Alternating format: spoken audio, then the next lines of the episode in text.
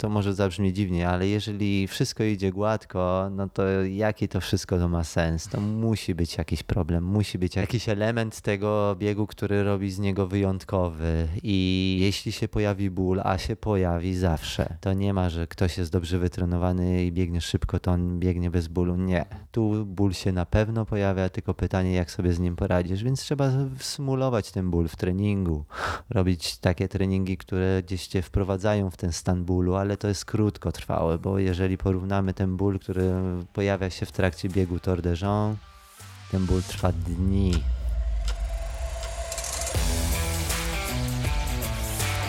To był Krystian Pietrzak. Ja się nazywam Kamil Dąbkowski i witam Was w podcaście Black Hat Ultra. Jest to podcast, w którym będę się spotykał z ludźmi związanymi z aktywnościami sportowymi typu ultra. Najbliższe memu sercu są długodystansowe biegi górskie oraz rajdy przygodowe. I na tych dyscyplinach chciałbym się skupić. To, co chciałbym przekazać w tym podcaście, to jakimi ludźmi są ci sportowcy, jak trenują, jaką mają dietę, jak się regenerują, ale chyba najważniejsze dla mnie jest to, żeby dotrzeć do tego, co ich motywuje i jak radzą sobie mentalnie z treningami, kryzysami, sukcesami i porażkami. Dzisiaj o swojej pasji do biegów ultra opowie Krystian Pietrzak, najszybszy z Polaków na tegorocznym Tour de Jean. 330-kilometrową trasę o przewyższeniach 24 km pokonał w 121 godzin i 27 minut, docierając na metę 143. Tydzień później wystartował w 120-kilometrowym Marathon Trail Lago di Como, zajmując, uwaga, drugą pozycję Open, wyprzedzając Sabrinę Stanley, która w kategorii kobiet wygrała w tym roku Hard Rocka. Widać, że biega bardzo świadomie. Ma ogromną wiedzę na temat tego, co robi i potrafi słuchać swojego ciała przy zachowaniu chłodnej głowy. Rozmowa z nim bardzo wiele mnie nauczyła i mam nadzieję, że dla Was będzie tym samym. Porządną dawką ultra wiedzy. Przed Wami Krystian Pietrzak.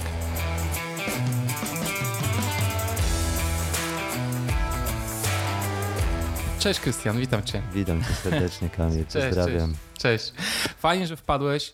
E, jesteś w Warszawie przy, na chwilę, prawda? Bo normalnie mieszkasz gdzie? Normalnie mieszkam w Kolonii, nie w Niemczech. Opowiadałeś, że wczoraj pejsowałeś, e, pomagałeś komuś ukończyć pierwszy maraton tutaj w Warszawie? Tak, to było um, jedyna okazja, żeby faktycznie móc pobiec w ten sposób maraton i bardzo się cieszę. Było to też nowe doświadczenie dla mnie. Stałem na starcie tego maratonu i z jednej strony przebiegłem już ich kilka, więc e, te wrażenia już są inne, ale ze względu na to, że to był taki wyjątkowy, znowu wróciły jakby te emocje z, jakby z pierwszego maratonu i przeżywałem to z tą osobą nie mniej jak e, za pierwszym razem, kiedy sam biegłem. Oj, no to wspaniałe musiało być. Super. Doświadczenie naprawdę niezwykłe, szczególnie, że można było wtedy więcej widzieć z trasy i e, w tym tempie mogłem też samemu jakby czuć ten maraton więcej niż jak biegam sam i staram się zrobić najlepszy czas. Tak, i powiem ci szczerze, ja bardzo lubię na przykład biegać w Warszawie, bo dla mnie za każdym razem to jest takie zwiedzanie miasta trochę.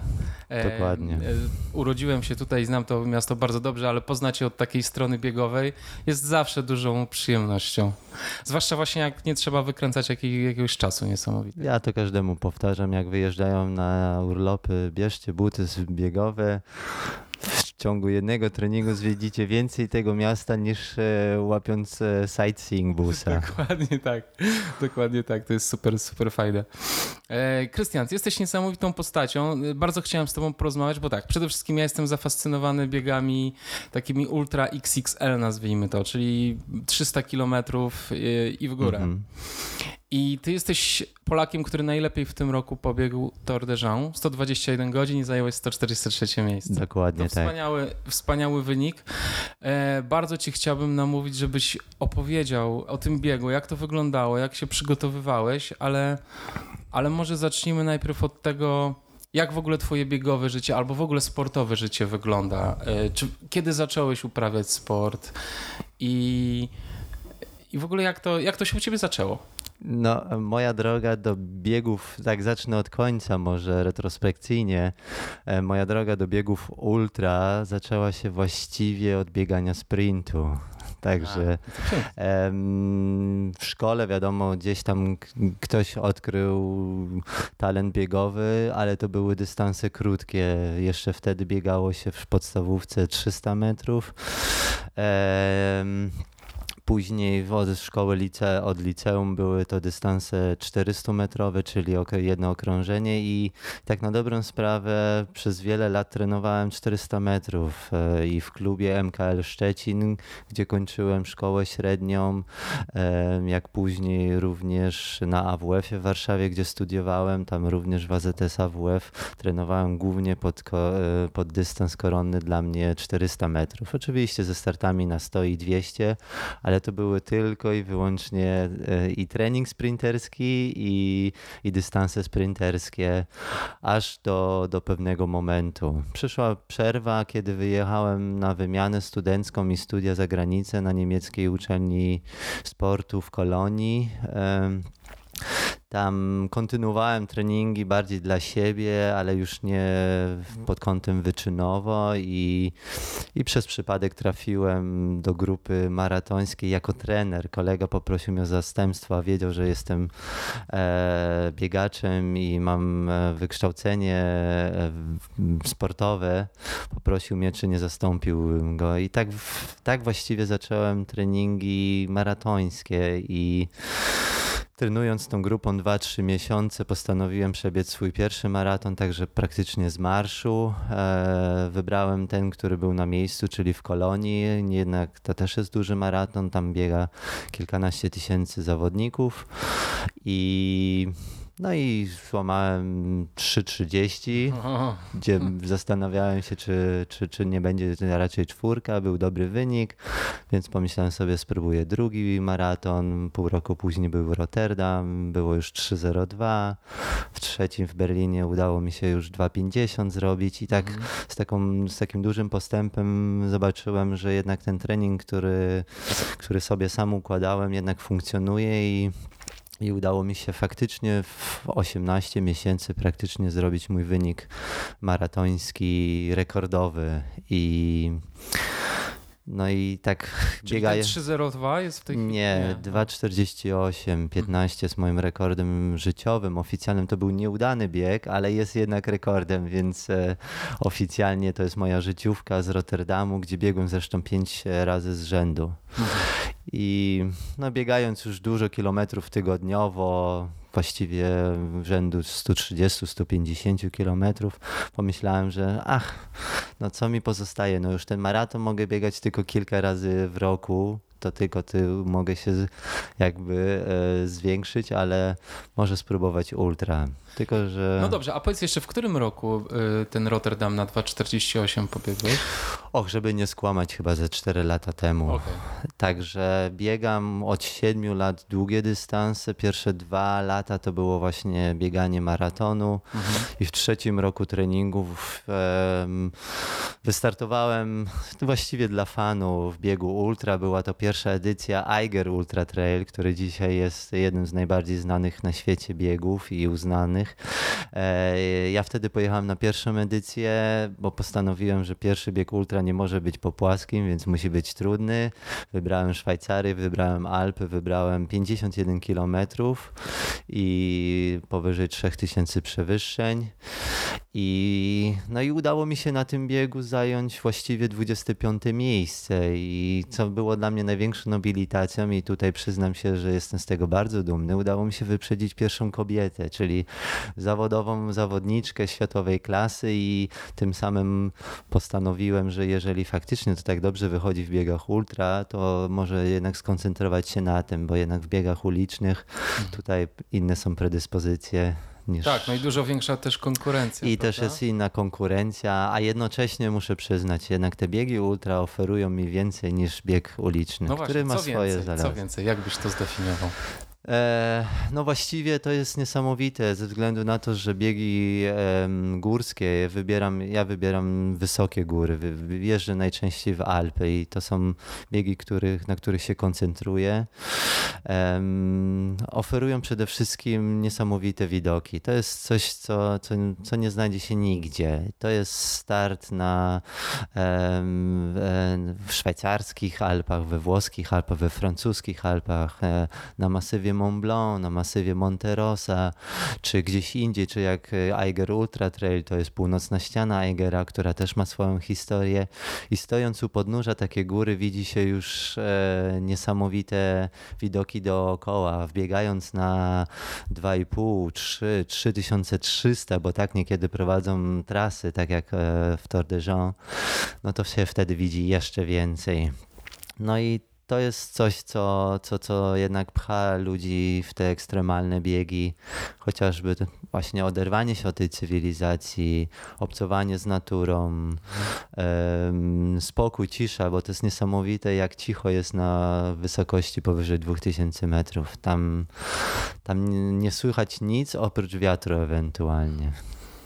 Tak, to jest niesamowite, ale też chyba przezwyciężanie własnych e, słabości, prawda? I gdzieś poszukiwanie tej siły, e, której normalni ludzie w ogóle łapią się za głowę, jak słyszą o dystansach, które. No to jest, dlatego mówię, zacząłem od tej nietypowej historii mojego pójścia w kierunku ultrabiegów, ze względu na to, że no jak wspominam o tym, że byłem sprinterem, to też się ludzie zastanawiają, ale jak, gdzie.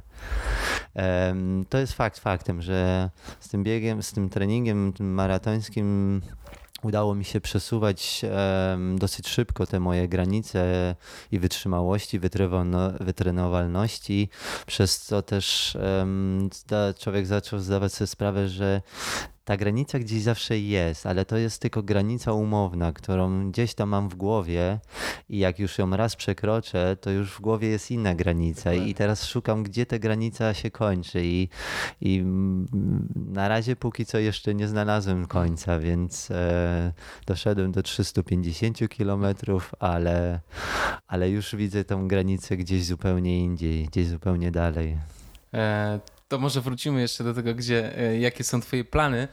E, natomiast tak, to, to, to, to fantastyczne, co mówisz i w 100% się z tym zgadzam, że e, to przesuwanie granic jest niesamowite. Im, im dłuższe biegi robisz, tym, tym te granice się przesuwa, przesuwają i masz do siebie coraz więcej zaufania, że jesteś w stanie pokonać jakiś tam dystans. I są to dystanse zazwyczaj coraz dłuższe albo trasy coraz trudniejsze z większymi przewyższeniami. Dokładnie. E, powiedz mi, e, porozmawiajmy, porozmawiajmy o Tour de Jean. E, opowiedz trochę o tym biegu. Mm, to jest 340 km, tak? Tak, to jest troszeczkę zmyłka dla ludzi, którzy wchodzą na oficjalną stronę, tak. ponieważ. Um, ten bieg, jak on już odbywał w tym roku po raz dziewiąty i oni mają oficjalnie jakby tak określony, że to jest bieg na 330 km e, z określoną liczbą przewyższeń, które na koniec e, nie mają nic wspólnego z rzeczywistością. Dystans, natomiast oficjalnie dystans jest 339, tak, 339,4 bodajże, tak też tak. podaje na, na wydrukach, które dostawaliśmy jako um, startujący zawodnicy od organizatora, więc od początku było wiadomo, że to jest co najmniej 340 kilometrów. Z tymi przewyższeniami też troszeczkę niezgodności. Oficjalnie 24 tysiące około. E, na koniec okazuje się, że to jest raczej 30 tysięcy. To jest duża różnica jednak.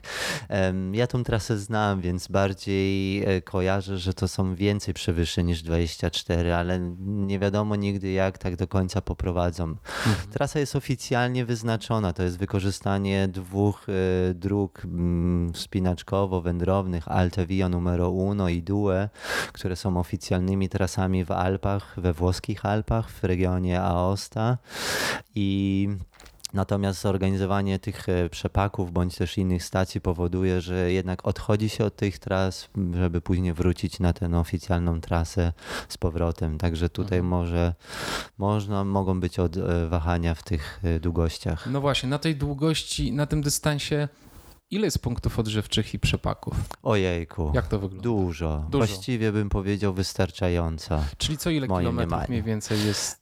Można... Tu ciężko mówić o kilometrach. Ja bym to mhm. nazwał raczej e, cza, czasowo, Aha, czasowo. czasowo. Przepaki, e, przepaków e, bodajże mieliśmy sześć. Także wychodziło, że te przepaki były mniej więcej co 50 do 60 kilometrów i to były miejsca, tak zwane life base'y, w których e, była możliwość wykąpania się, przede wszystkim przebrania ze względu na to, że nasze torby zawodników wędrowały od przepaku do przepaku i zawsze mogliśmy z nich skorzystać.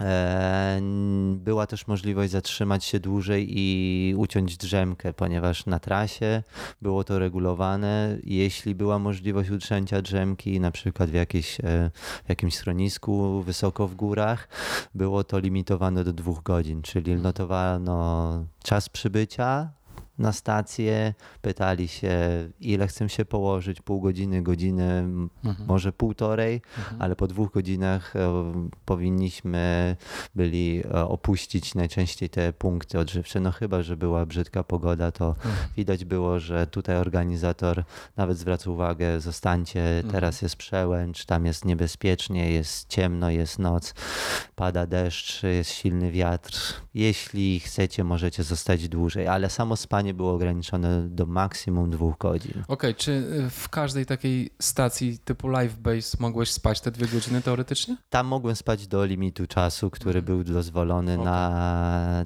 na punkcie. Na tym punkcie, tak. I to znaczy się, że cała trasa miała limit czasowy 150 godzin i każdy z tych live base'ów miał określony czas in i czas out, czyli check-inu, check-outu i ile wykorzystam z tego czasu. Jak przybiegnę szybciej, bo biegnę szybciej, mhm. to mam więcej czasu na odpoczynek. Mhm. Natomiast e, myślę, że rzadko kiedy ktokolwiek e, korzystał z pełnego limitu czasu, bo jednak zawody są non-stop, czas nie stoi i przerwy staramy się wtedy skracać do minimum. Oczywiście. A pomiędzy tymi live base'ami e, co ile co jaki czas w takim razie są punkty? Od... No więc tutaj się pojawia. Mniej więcej to jest około 10 km, bym powiedział średnio. Były odcinki, gdzie mieliśmy 14-15 km, były odcinki krótsze, nawet i 6 km bodajże, natomiast z dużą liczbą przewyższeń, więc czasowo przerwa między jednym a drugim punktem dla zawodnika, który się troszeczkę szybciej porusza, no niech będzie w pierwszej pierwszych 30%, to dla niego mógł to być odcinek rzekom, że rzędu półtorej godziny do dwóch i pół, mhm. a dla tych wolniejszych mogło to trwać nawet 4 godziny. Mhm. Bo w 10, w 10 kilometrów w Wysokich Alpach, gdzie potrafiliśmy zrobić przy tym 1000 metrów przewyższenia góra, dół i poruszamy się nocą i albo dniem, za dnia i za nocy, także tutaj może to trwać dłużej. Jeśli ktoś ma problemy, naprawdę bardzo długo. A tak jak zaobserwowałeś, z czym ludzie najczęściej mają problemy na tej trasie? Na tej trasie generalnie zazwyczaj w poprzednich edycjach było to, że ten, ten bieg słynie z bardzo trudnych warunków atmosferycznych, ze względu na to, że to jest już albo jeszcze wrzesień, późne lato, także pokrywa śnieżna jest minimalna, ale ze względu na to, że to jest już wrzesień, może się pojawić już świeży śnieg. I były edycje, których e, ludzie biegali po kolana w śniegu świeżym. Były też edycje, w których e, ja poznałem ludzi, którzy biegli ten bieg we wcześniejszych edycjach, bodajże 2016 była edycja, gdzie przez e, cały limit czasowy, czyli cały tydzień padał deszcz. Także tutaj nawet te przeciwdeszczowe rzeczy, które mają mega membrany i które są wymaganym sprzętem, nie wystarczały. Po dwóch dniach te rzeczy przemakały, bo jeżeli pada 6 dni, 6 nocy, z rzędu, to tutaj nie ma szansy. Tu nie ma, to chyba żebyśmy założyli worki foliowe. To one może by nie przemokły. A ta edycja miała to do siebie, że była bardzo gorąca. Wręcz przeciwnie, mieliśmy powyżej 30 stopni upały. W dolinie to jest bardzo gorąco, na wysokości jest ekspozycja na promieniowanie UVA, UVB, więc e, jednak to słońce daje. To jest późne lato we Włoszech. Mhm. Temperatury spadały znowuż do zera, e, więc było zimno w nocy, ale w ciągu dnia raczej Dużo osób z tego, co słyszałem, już na pierwszym live base około 56 km zeszło ze względu na udar słoneczny, bądź też problemy gastryczne i odwodnienie. I to są, myślę, że mi się wydaje, w moim mniemaniu, najczęstsze bolączki biegów ultra w, w rozmiarze XXL. To są, to są bóle mięśniowe, to są przeciążenia, ale przede wszystkim problemy gastryczne. Mhm. E, a powiedz mi, bo mówiłeś, że potrafi spaść śnieg, czy w związku z tym w wyposażeniu obowiązkowym są jakieś raczki na przykład e, wymagane, albo na którymś z przepaków e, bierzecie, wychodząc w wyższe góry, bierzecie ze sobą e, jakiś sprzęt do chodzenia po śniegu? tak, w, tych, e, w tym biegu i podobnym biegu, który brałem też udział, obowiązkowo są raki. To są bardziej mobilne raki, bardziej minimalistyczne. Nie są raki, które się zakłada na buty wspinaczkowe, to są raki, które się nakłada na but biegowy. Niemniej jednak one muszą mieć według e, standardów e, organizatorów minimum 1 cm e, wysokości. I to są raki, które nie tylko są na śnieg czy ewentualny lód, bo jest możliwość ewentualnie trafić gdzieś tam właśnie na takie miejsca, ale przede wszystkim też i na grząski grunt, jeżeli spadnie deszcz, a wchodzimy na przełęcze, wchodzimy na szczyty powyżej nawet 3000 tysięcy metrów, także tutaj nachylenie jest też bardzo duże, miejscami nawet powyżej 60% nachylenie, także właściwie się wspinamy. Mhm. Często są tam liny, często są tam łańcuchy. Jeśli nawet nie ma, to jeszcze gorzej, no bo wtedy używamy rąk i nóg. Tak. Ale takich rzeczy jak czekany nie nosicie ze sobą? Nie, to by było za ciężkie, natomiast e, faktycznie myślę, że nie było ani jednego zawodnika, który nie wziąłby kijków do biegania, czy to składanych, no. czy to sztywnych. E, no chyba, że tak jak ja, ktoś złamał kijek i miał o, problem. O, i nie miałeś zapasowych na przepak. Na szczęście, znaczy szczęście w nieszczęściu. To była jedna z historii tego biegu, ponieważ wychodząc z przepaku na po 150 kilometrze to był najniższy punkt trasy do nas, 300 metrów nad poziomem morza i wchodziliśmy znowu w wysokie Alpy powyżej 2000, 2800 ja właściwie 3 km za przepakiem złamałem swój kijek mhm. i został mi tylko jeden, więc do następnego przepaku szedłem z jednym kijkiem. E, miałem, miałem taką okazję, że w tym momencie wszedłem w grupie trzyosobowej z dwoma zawodnikami, jednym Kanadyjczykiem i jednym Anglikiem i Kanadyjczyk zaproponował mi, że ma jeden dodatkowy kijek w swojej torbie na przepaku, więc jeżeli dojdziemy mniej więcej w tym tym czasie, to, to on jest w stanie mi przekazać ten ekstra kijek, żeby mógł kończyć. A że był tej samej firmy, tej samej długości, no zrządzenie losu. No, e, musiałem się jego trzymać albo on mnie, więc tutaj pojawił się troszeczkę problem e, logistyczny, bo to jest e, tak, że y, tu się nie biega generalnie grupami za długo. Ja to nazywam mhm. takie rendezvous z e, zawodnikami. Spotyka się tych zawodników wielokrotnie na trasie, ale każdy ma swoje tempo, każdy tak. decyduje indywidualnie, kiedy robi przerwy i jak długo. I gdzieś ktoś wyprzedza, ktoś w drugim momencie, drugim dniu dogania, ktoś robi dłuższą przerwę, ktoś ma większe problemy, z którymi się boryka i gdzieś tam się człowiek mija, więc tutaj była duża szansa, że na 50 kilometrach, które mieliśmy do następnego przypaku, możemy się rozejść daleko, daleko, więc tak, jeżeli jeżeli by tak było, to by, jeżeli bym był ja dużo szybszy, no to wtedy bym faktycznie próbował e, na niego czekać, bo mhm. jednak. No jasne, oczywiście. 200 kilometrów bez, bez kijka. Tak. Nie wyobrażałem sobie no nie, tego. Absolutnie. A powiedz, y, istnieje w ogóle taka szansa, żebyś na przykład mógł zejść do jakiegoś miasteczka i kupić sobie kije? teoretycznie tak, teoretycznie nie. Teoretycznie nie ze względu na to, że no, to nie są, to nie są wakacje. Ja tutaj nie powinienem opuszczać trasy, która Jasne. jest oficjalnie uznana.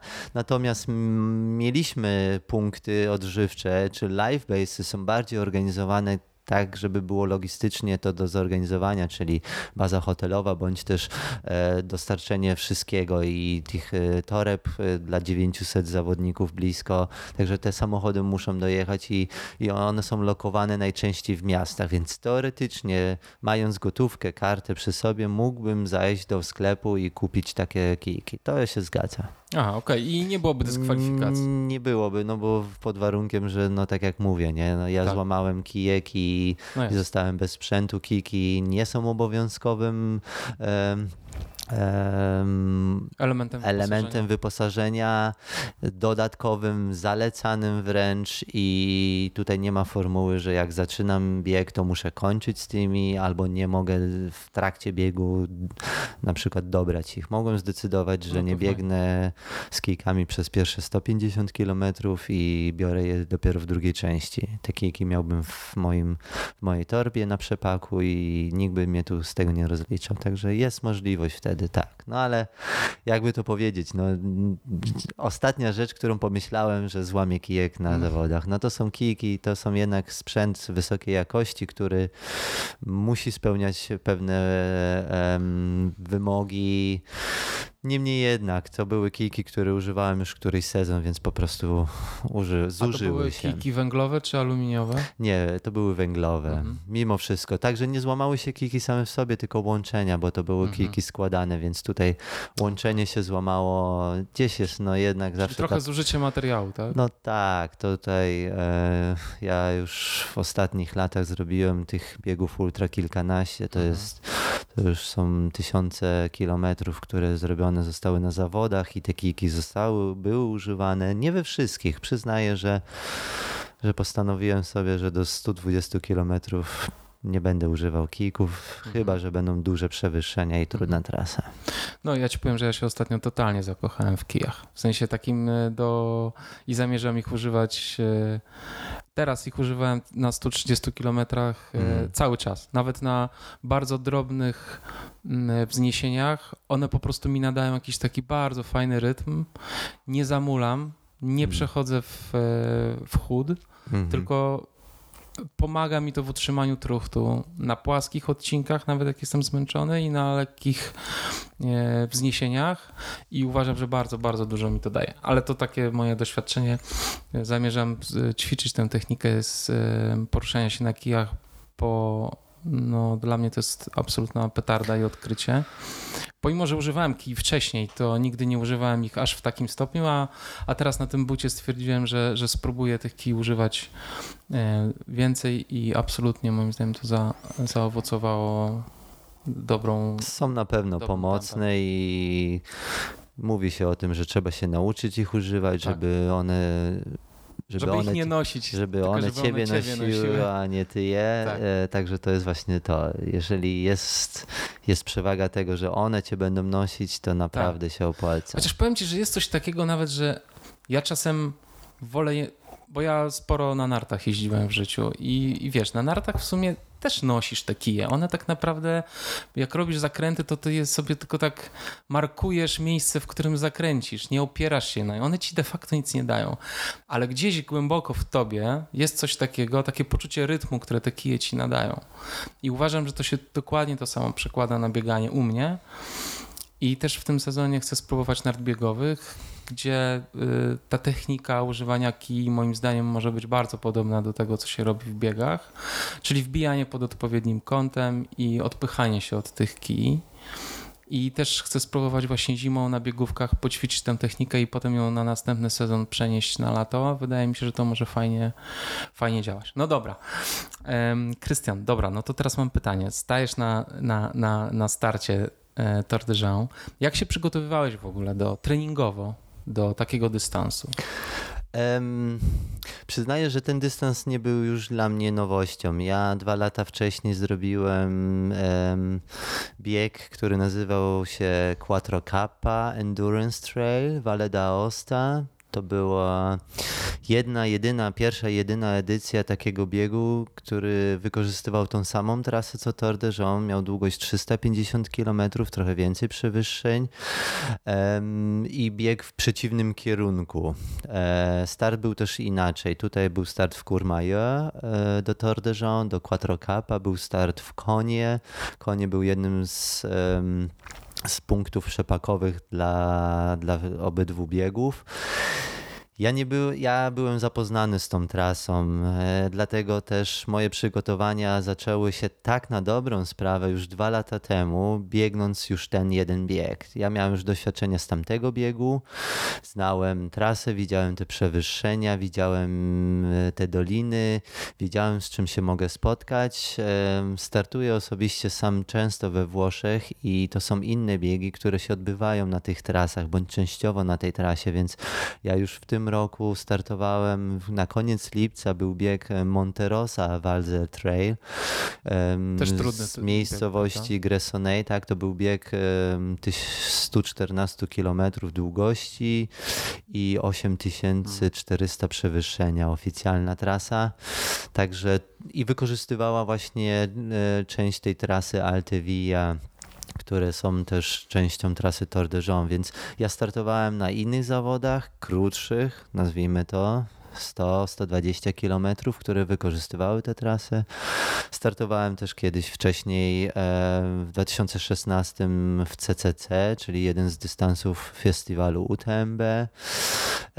Samemu też wybrałem się dwa tygodnie przed startem w de, do Tour de Jean, wybrałem się do Włoch, biegnąc inne zawody. Spędziłem tydzień czasu w górach, przemieszczałem się z doliny do doliny, wchodziłem wysoko, biegałem po tej trasie częściowo. Nie zrobiłem całej trasy, bo to ciężko by było. Mhm. Logistycznie trzeba by wtedy faktycznie zaplanować więcej czasu, ale w ciągu tygodnia udało mi się powrócić na te trasy zrobić dodatkowo trening wysokościowy, więc aklimatyzacja była mhm. bardzo dobra. Nie czułem tutaj choroby wysokościowej, nie było właściwie szansy.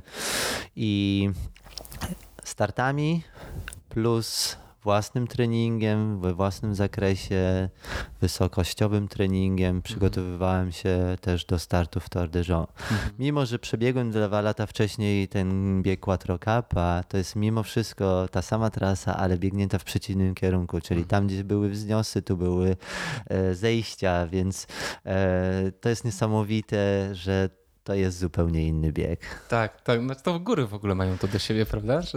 I dokładnie to jest to. I warunki się zmieniają tak, i tak. raz ten na tym punkcie jednego biegu byłem za dnia, innym razem nocą. No.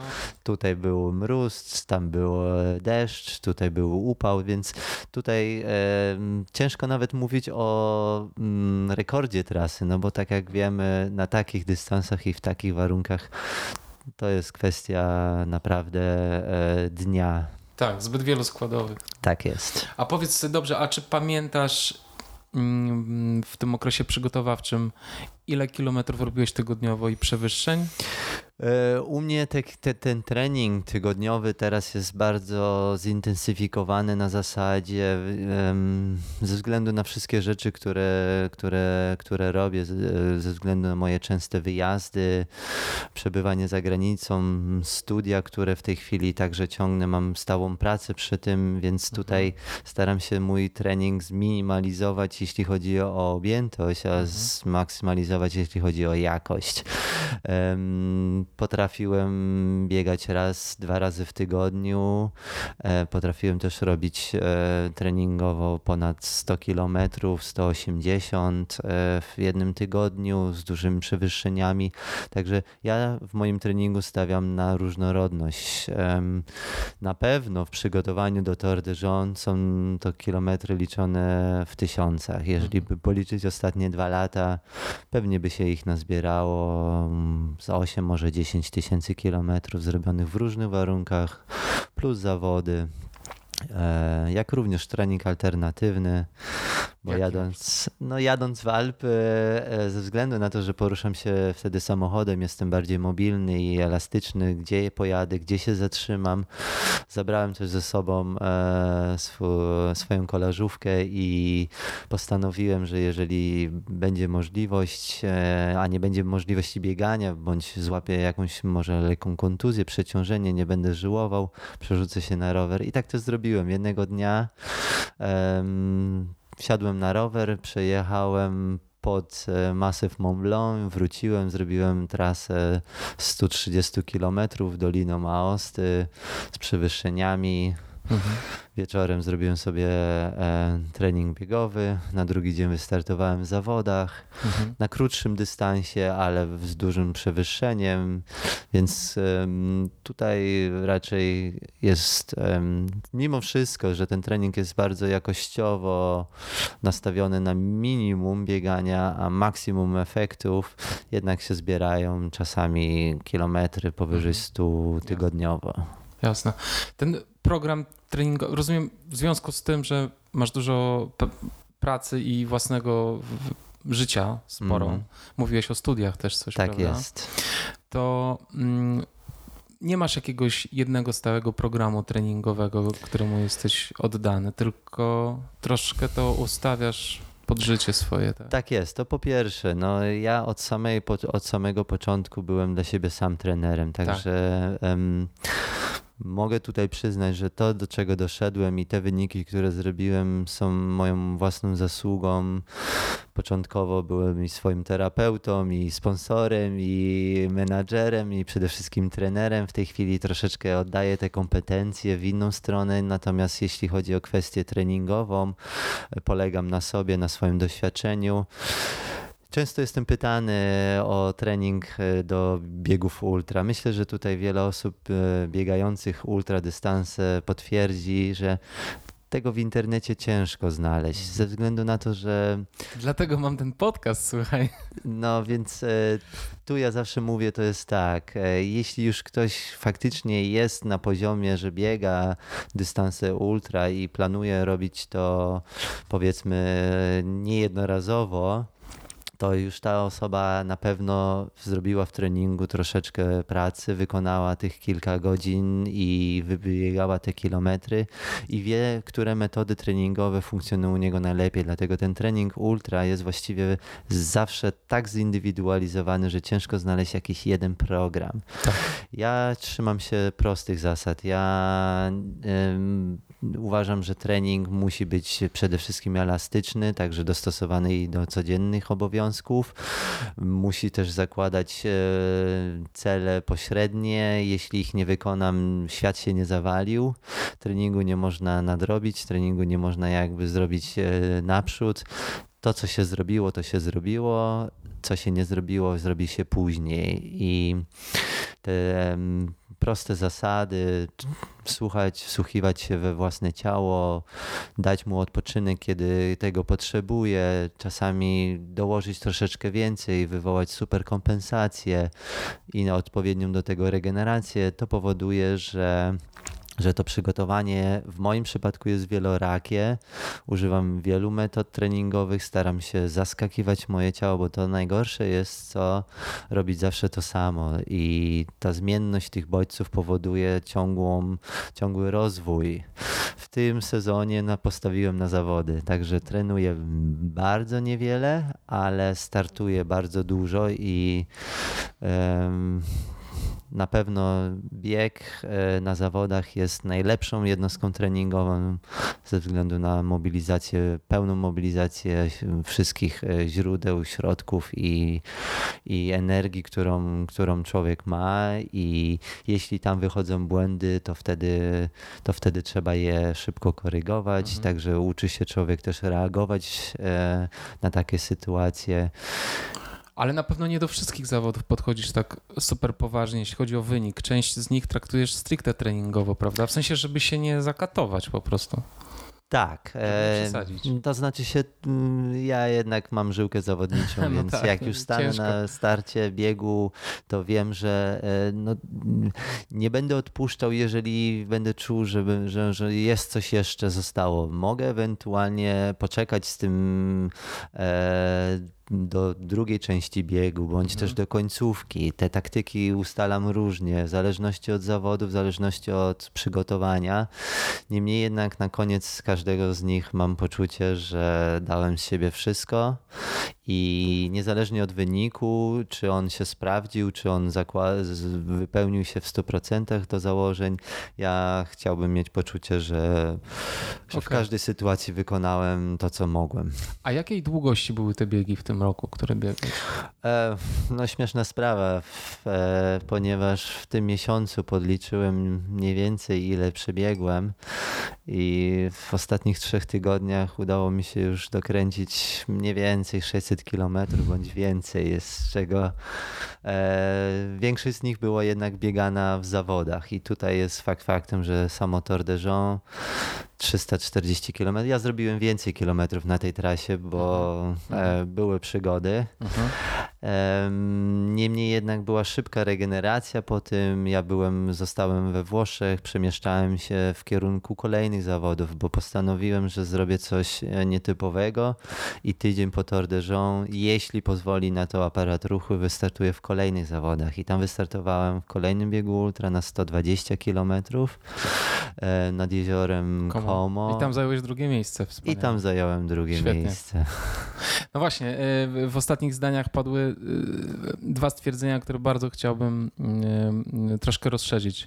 Po pierwsze, to jest, są te przygody, które miałeś mm. na Tour de Jean. Och, tych to było na pewno e, A drugie to jest regeneracja, bo jeżeli ty biegniesz Tour de Jean, a tydzień później zdobywasz drugie miejsce na 120-kilometrowej trasie wokół jeziora Como, to znaczy, że ty wiesz, czym jest regeneracja. Więc wrócimy do regeneracji, ale chciałem się ciebie spytać o tę przygodę na Tour de Jean. Co to były za przygody? Jakie były kryzysy? Jak z nich wychodziłeś? Co, co tam się działo? To jest pięć dni przecież w górach. To musi być niesamowita przygoda. No tak, limit był 150 km. Mi się udało to ukończyć 121 godzin 150 e, godzin i udało mi się ukończyć w 121. Niemniej jednak ja przez pierwszą część biegu um, trzymałem się właściwie mocno pierwszej setki. Pierwsze 50, pierwszy przepak, drugi przepak zajmowałem 70, 80 pozycję i um, cały czas mając poczucie, że jest dużo rezerwy. Ja starałem się pierwszą część biegu zrobić bardzo spokojnie. Z doświadczeń z poprzednich e, startów obawiałem się zawsze i przy tej pogodzie tych problemów gastrycznych, ze względu na to, że nieważne jak silne masz nogi, nieważne jak silne jest przygotowanie i wydolność mocna, jeżeli cię złapie ból żołądka bądź inne problemy, tutaj nie ma mocnych. Mhm. Tego się obawiałem, piłem wystarczająco, byłem nawodniony, może z raz czy dwa razy przyznaję, byłem głodny w trakcie biegu, także starałem się na każdych stacjach uzupełnić e, straty energetyczne. Nie robiłem tego błędu, że nie, tak jak zrobiłem to kiedyś, nie, nie wyprzed, jakby nie próbowałem zjeść na zaś. Mhm. Próbowałem tylko wyrównywać straty energetyczne i to powodowało, że ten żołądek nie był obciążony. Tak. Niemniej jednak pojawiły się inne problemy. Pojawiły się problemy przeciążeniowe, pojawił się złamany kijek, więc mhm. tutaj to też um, trzeba zaznaczyć, no jeżeli się wchodzi pod górę i się na jednym tylko kilku wspiera i to się robi przez kilkadziesiąt kilometrów, jednak ten, ten, te, te ciało jest nierównomiernie tak. obciążone i pojawiają się napięcia mięśniowe, które mogą wywoływać e, bóle w stawach i, i to zaczęło się pojawiać właściwie w tej drugiej części. Także pierwsza część była mało spektakularna. Założeniem było biec długo, możliwie mało spać. Pierwszej nocy położyłem się na pół godziny, tylko żeby ewentualnie e, żołądek nie, nie zestresował się. Te pół godziny ci nic nie daje, bo zanim zaśniesz, to już cię budzą i tak na dobrą sprawę to było tylko takie proforma. Drugiej nocy położyłem się na godzinę, więc tutaj też e, nie było dużo spania. I starałem się nie kłaść w ciągu dnia, wykorzystywać światło dzienne i korzystać e, z tej energii, którą daje słońce, nie tylko w postaci ciepła, ale i, i ożywienia, bo jednak trzeba przyznać, że od pewnego momentu pojawiają się problemy natury psychicznej. I te się, odpływać i prostu, te się tak? zaczęły pojawiać, Aha. tak. Moim założeniem było faktycznie trzymać równe tempo, znaczy trzymać spokojne tempo i jeżeli da radę, to jeszcze zostaje na koniec 100 kilometrów, na których można przycisnąć, nie? Tak. I to jest jednak wystarczający odcinek, żeby tam dać siebie jeszcze na koniec wszystko. Natomiast e, poprzez skracanie tych przerw e, na jednym z przepaków byłem chyba godzinę niecałą nawet, czy pół. Na innym znowu spędziłem trzy godziny, bo mhm. musiałem wziąć masaż. Mhm. Kolana były troszeczkę przeciążone w pewnym momencie, mięśnie zaczęły się mocno spinać. Dobrze, a te problemy natury psychicznej, co to było? Jak to odczuwałeś? Te były nietypowe. Z innych zawodów znam halucynacje. Pojawiły mi się takie e, rzeczy. W tych zawodach. E, co sobie na przykład, co ci się wizualizowało w tych halucynacjach? E, bardzo śmieszna historia, ponieważ Quattrocapa, ten długi 350-kilometrowy bieg, e, miał ostatnie 50 km bardzo nietypowy. To było start najniższej trasy, najmniejszym punkcie w trasy, trasy to było 300 metrów nad poziomem morza i był było podejście, właściwie podbieg, zależy jak to nazywać, po 300 kilometrach, e, który miał długość około 30 kilometrów, 28 kilometrów na przełęcz na 2800 i później znowu w dół do mety. I to było ostatnie 50 kilometrów. Ja ostatnie dwa dni tego biegu nie spałem i na ostatnich 12 godzinach złapałem jakiegoś speeda, zacząłem halucynować i zacząłem widzieć moje, mojego psa, z którym biegam po Szklarskiej Porębie, jak przyjeżdżam odwiedzić mamę, bo pies tam też jest jest. Mhm. I wydawało mi się, że zawodów już nie ma i że jestem na treningu i widzę tego psa i z nim rozmawiam. Właściwie to były rozmowy z samym sobą, ponieważ ja mówiłem do psa, no to teraz e, pies się nazywa Mojito, także to też było śmieszne, bo e, biegacze, którzy, którzy byli, których wyprzedzałem, bo udało mi się na ostatnich 50 kilometrach wyprzedzić około 40 zawodników i mój czas na ostatnich 50 kilometrach, jak porównałem, był szybszy od zwycięzcy, tylko że on mhm. już był od, od dwóch dni był na mecie. ale te ostatnie kilometry były tak. bardzo szybkie i ja tak sobie wołałem do tego mojito i śpiewałem sobie w międzyczasie i mówiłem mu nie biegnij za szybko, bo mhm. sam się potykałem, więc jakbym mówiłem do siebie samego uważaj bardziej pod nogi ja po, poniekąd wiedziałem, że halucynuję, bo mhm. jednak przez 12 godzin e, tak zwany runner's high to jest coś nietypowego. Najczęściej się to zdarza na kilka minut, 15 e, minut w długim wybieganiu. Tutaj miałem 12 godzin, kiedy ja widziałem psa, kiedy z nim rozmawiałem. To było w nocy czy w ciągu dnia? To było w ciągu dnia. Ojej. Także przy pełnym dniu wystartowałem w, w południe z tego e, przepaku. E, na metę zameldowałem się minutę przed północą, także ostatnie 12 godzin było nietypowe. I mhm. to są na przykład tego typu przygody. Halucynacje, widzi się rzeczy, których albo zapomina się, że się jest na zawodach, nie czuje się tego bólu. Natomiast w Tour de pojawiły się rzeczy, których jeszcze nie znałem. W pewnym momencie pojawił się, pojawiło się coś, co było dla mnie nietypowe ze względu na to, że pojawił się ból spowodowany kolanem, przeciążeniem, napięciem mięśni. Ja sam nie zabierałem żadnych tabletek, e, chociaż to też jest sensowne czasami dla właśnie takiej sytuacji, po to, żeby dotrzeć do następnej stacji i ewentualnie tam zdecydować, co dalej. Ale mówisz o jakich tabletkach przeciwbólowych? Przeciwbólowych. Mhm. Ja, ja raczej jestem sceptycznie nastawiony, wiedząc z punktu medycznego, jakie to jest obciążenie, organizm jest i tak obciążony, mhm. nerki, wątroba, układ sercowy. Także tutaj e, jest to naprawdę ostateczna ostateczność i takiej tabletki też nie miałem. Natomiast dostałem domięśniowo e, Voltaren na, na jednej ze stacji co spowodowało też, że przestałem czuć ból i przestałem czuć w ogóle zmęczenie i, i zacząłem halucynować w tym momencie i zacząłem biec pod górę i to, jest, e, to było niesamowite, bo mamy telefony ze sobą, więc mamy kontakt, z, powinniśmy mieć łączność ze światem w razie awarii, w razie mm, jakiegoś przypadku, wypadku. Natomiast ja wykorzystałem ten moment, zadzwoniłem do kogoś znajomego i mówię, ty słuchaj, coś jest nie tak. Ja zaczynam halucynacje, ja miałem przed chwilą, ledwo chodziłem, ledwo zszedłem z góry, a teraz biegnę pod górę i to jest przewyższenie ponad 1400 metrów e, na 10 kilometrach trasy, więc e, tutaj nie wiem, kiedy przyjdzie ten dół, bo wiem, że zawsze jest górka, po górce jest zawsze dół i odwrotnie. Po burzy wychodzi słońce, ale tutaj było odwrotnie. Przyszło to, ale dopiero po 6 godzinach faktycznie, jak tabletka, jak ten przeciwbólowy środek przestał działać. Wykorzystałem ten moment, e, byłem na fali. Niemniej jednak było to o tyle niebezpieczne, że mm, nie czując bólu, jednak ból jest e, też sygnałem e, ostrzegawczym i będąc w takiej euforii też trzeba uważać pod nogi, a będąc na tak zwanych single trails, gdzie przepaść jest właściwie o jeden krok od ciebie, trzeba uważać. Tutaj nie można się dać ponieść emocjom, jakkolwiek by nie były pozytywne. Mhm. Była taka sytuacja, ale było coś jeszcze gorszego dla mnie, co spowodowane było jednak tym brakiem snu, a mianowicie um,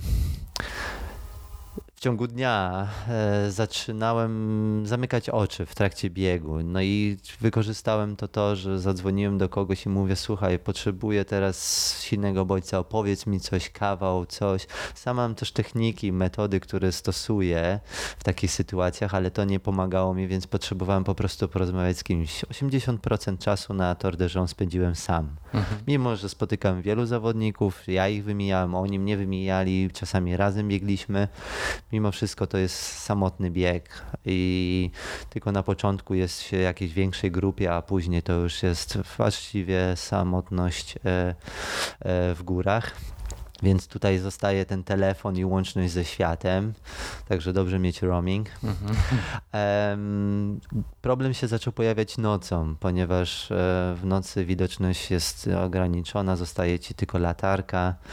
Um, miałem sytuację, to już był ponad 200 kilometr, może nawet później, duże zmęczenie pojawiło się zmęczenie tego do tego stopnia, że wyszedłem z, z, jednego z mniejszych punktów, na których można tylko dwie godziny się zatrzymać. Ja się tam położyłem na pół godziny, co mnie mocno nie zregenerowało i wyszedłem z tego punktu.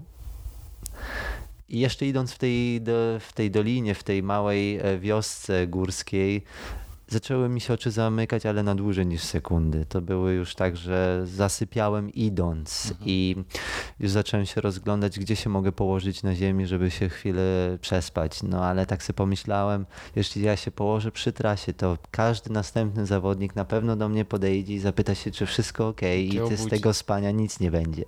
Znalazłem natomiast jedną taką kamienną wiatę, przystanek autobusowy z szeroką ławeczką. Przyłożyłem ucho, zasnąłem na godzinę I, ale to było właściwie na zasadzie elektrownia wyłączyła tak. światło, zgasiła, e, nie było prądu tak. i wyłączył Musiałeś się. to zrobić. Tak, to jest, to jest to, że ciało było gotowe robić e, wysiłek dalej, natomiast mózg potrzebował przerwy i tu, i tu nie ma mocnych. I tu można używać kofeiny, można używać guarany, można używać e, picia coli, to jest najczęściej, ale po trzech dniach ten organizm, ten system nerwowy jest tak zmęczony, że potrafi spłatać ci figla i po prostu się wyłączyć. No i mi tak się zdarzyło. Niestety zdarzało mi się to też później. Zdarzało mi się to na trasie i tu pojawiały się problemy ze względu na to, że jeżeli nie zamkniesz oczy na kilka sekund, a jesteś na takiej trasie, gdzie masz przepaście z prawej, z lewej, no to może się skończyć nie, niewygodnie, no ale nie możesz się zatrzymać, jest noc, no nie możesz przestać się poruszać, więc więc tutaj muszę przyznać, jest trafił się taki jeden zawodnik hiszpański, który pomógł mi w tej sytuacji. Pomógł mi tylko ten, na tej zasadzie, że dostosował swoje tempo troszeczkę do mojego. Mhm. Ja biegłem za nim, trzymałem się jego stóp właściwie, bo miał odblaski na tyłu, z tyłu buta i przy mojej, przy, jak patrzyłem się na niego i świeciło e, moja latarka i jego szybki, drobny krok mhm. e, pod górę powodował, że mi migało przed oczami i to pobudzało jakby świadomość do tego, żeby pozostać przy rzeczywistości i nie zasnąć. I mhm. to mnie właściwie uratowało do następnego przepaku. Mhm. Trwało to niestety kilka godzin, więc to była um, walka z zaśnięciem na trasie. Mhm. Ale to miło z jego strony, że. Tak, ja mu nie mogliśmy się dogadać w żaden sposób. On nie Aha. rozmawiał, ja nie mówiłem po hiszpańsku, po angielsku, on specjalnie nie rozmawiał. Um, w innych językach też nam się nie udało, ale zrozumiał. Biegacz biegacza. Tak, zrozumiał sytuację i jednak to jest e, wpisane w takie zawody, że tutaj się nikogo tak. nie zostawia na trasie. Tak. Tutaj tak samo i mi zdarzyło się zatrzymać na dłużej i pomóc komuś i upewnić się, że, że ktoś inny mu pomoże, jeśli ja dalej będę kontynuował. Więc tu mamy obowiązek, tak jak i każdy uczestnik ruchu na drodze, tak samo uczestnik tak. zawodów ma obowiązek udzielić zawsze pierwszej pomocy. Super, fajnie. A powiedz mi, jak wygląda nawigowanie na takiej trasie? Czy, bo przecież żadne zegarki nie są w stanie wytrzymać e, pięciu dni. Nie wiem, czy używacie GPS-ów takich e, ręcznych, dużych, czy też po prostu macie mapę i, jak, jak nawigujesz? Jak, się, jak nie zgubić trasy po prostu? Jest kilka rozwiązań. W pierwszej kolejności organizator wstawia najczęściej na swojej stronie oficjalnej trasę, mapę trasy w formatach, które można zgrywać na zegarki, bądź też są to oficjalne często trasy, które można po prostu wrzucić na Google Map E, pojawia się problem, jak długo wytrzyma twój telefon no z nawigacją. Natomiast nie korzysta się jej, wiadomo, w każdej sekundzie, tylko tak. w momencie na przykład, kiedy mamy wątpliwości. E, jeden z właściwie z polskich zawodników, który też, bra, który też brał udział w tym biegu, opowiadał mi później, że on to sobie wrzucił e, po prostu na Google Map. Mhm. Odnalazł tą trasę na Google Map i jak miał wątpliwości, to włączał, telefon. włączał swoją mhm. nawigację i jakby odnajdywał pozycję i jeśli widział, że jest na trasie, to miał pewność, a jak widział, że schodzi, to automatycznie wracał. Mhm. Przepraszam. Zegarki faktycznie nie wytrzymują takiego. No tak. Nawet e, te zegarki, których ja używam, które trzymają kilkanaście godzin na GPS-ie, no jednak te 50-60 kilometrów w górach to jest jest jeszcze na granicy. Ja miałem powerbanka, którego miałem w, swoim, w swojej torbie przepakowej, doładowywałem często, gęsto. Ten dłuższy postój na przypaku był spowodowany doładowaniem mhm. zegarka, doładowaniem czołówki, e, bądź też doładowaniem telefonu po to, żeby spełniać wymogi, które stawiają mhm. zawody. I w ten sposób się kierujemy. No, na pewno są zawodnicy, którzy są z rejonu, którzy przetestowali tą trasę. Ja sam osobiście przetestowałem pewne odcinki, więc tam mógłbym biec z zamkniętymi oczami, tak. przyznaję ale nie, mimo wszystko udało mi się zgubić i to były niestety ostatnie kilometry. Mm. 40 kilometrów przed metą schodziliśmy z jednej z przełęczy. Był postawiony punkt w formie kontenera, który był gdzieś helikopterem przywieziony na wysokość tam dwóch tysięcy kilkuset metrów. Byli ludzie, którzy byli z obsługi. No niestety, ale pani, która siedziała na zewnątrz i miała wskazywać, że nie idziecie dalej w dół, jak byście sobie wyobrażali, tylko idziecie teraz znowu pod górę, chyba przysnęła troszeczkę i nie zauważyła, że ja kontynuowałem dalej w dół. Jak się okazało, to jest punkt taki newralgiczny, gdzie wielu zawodników się gub... nie tyle gubiło, po prostu poszło za instynktem, schodząc z góry, poszło dalej w dół. Mnie uświadomili tacy wspinacze włoscy, którzy wyszli tego dnia, bo to było przed południem, wyszli w góry i szli pod górę i zobaczyli mój numer startowy, więc powiedzieli mi, że jeżeli jestem zawodnikiem Tour de Jean, to jestem bardzo daleko od trasy.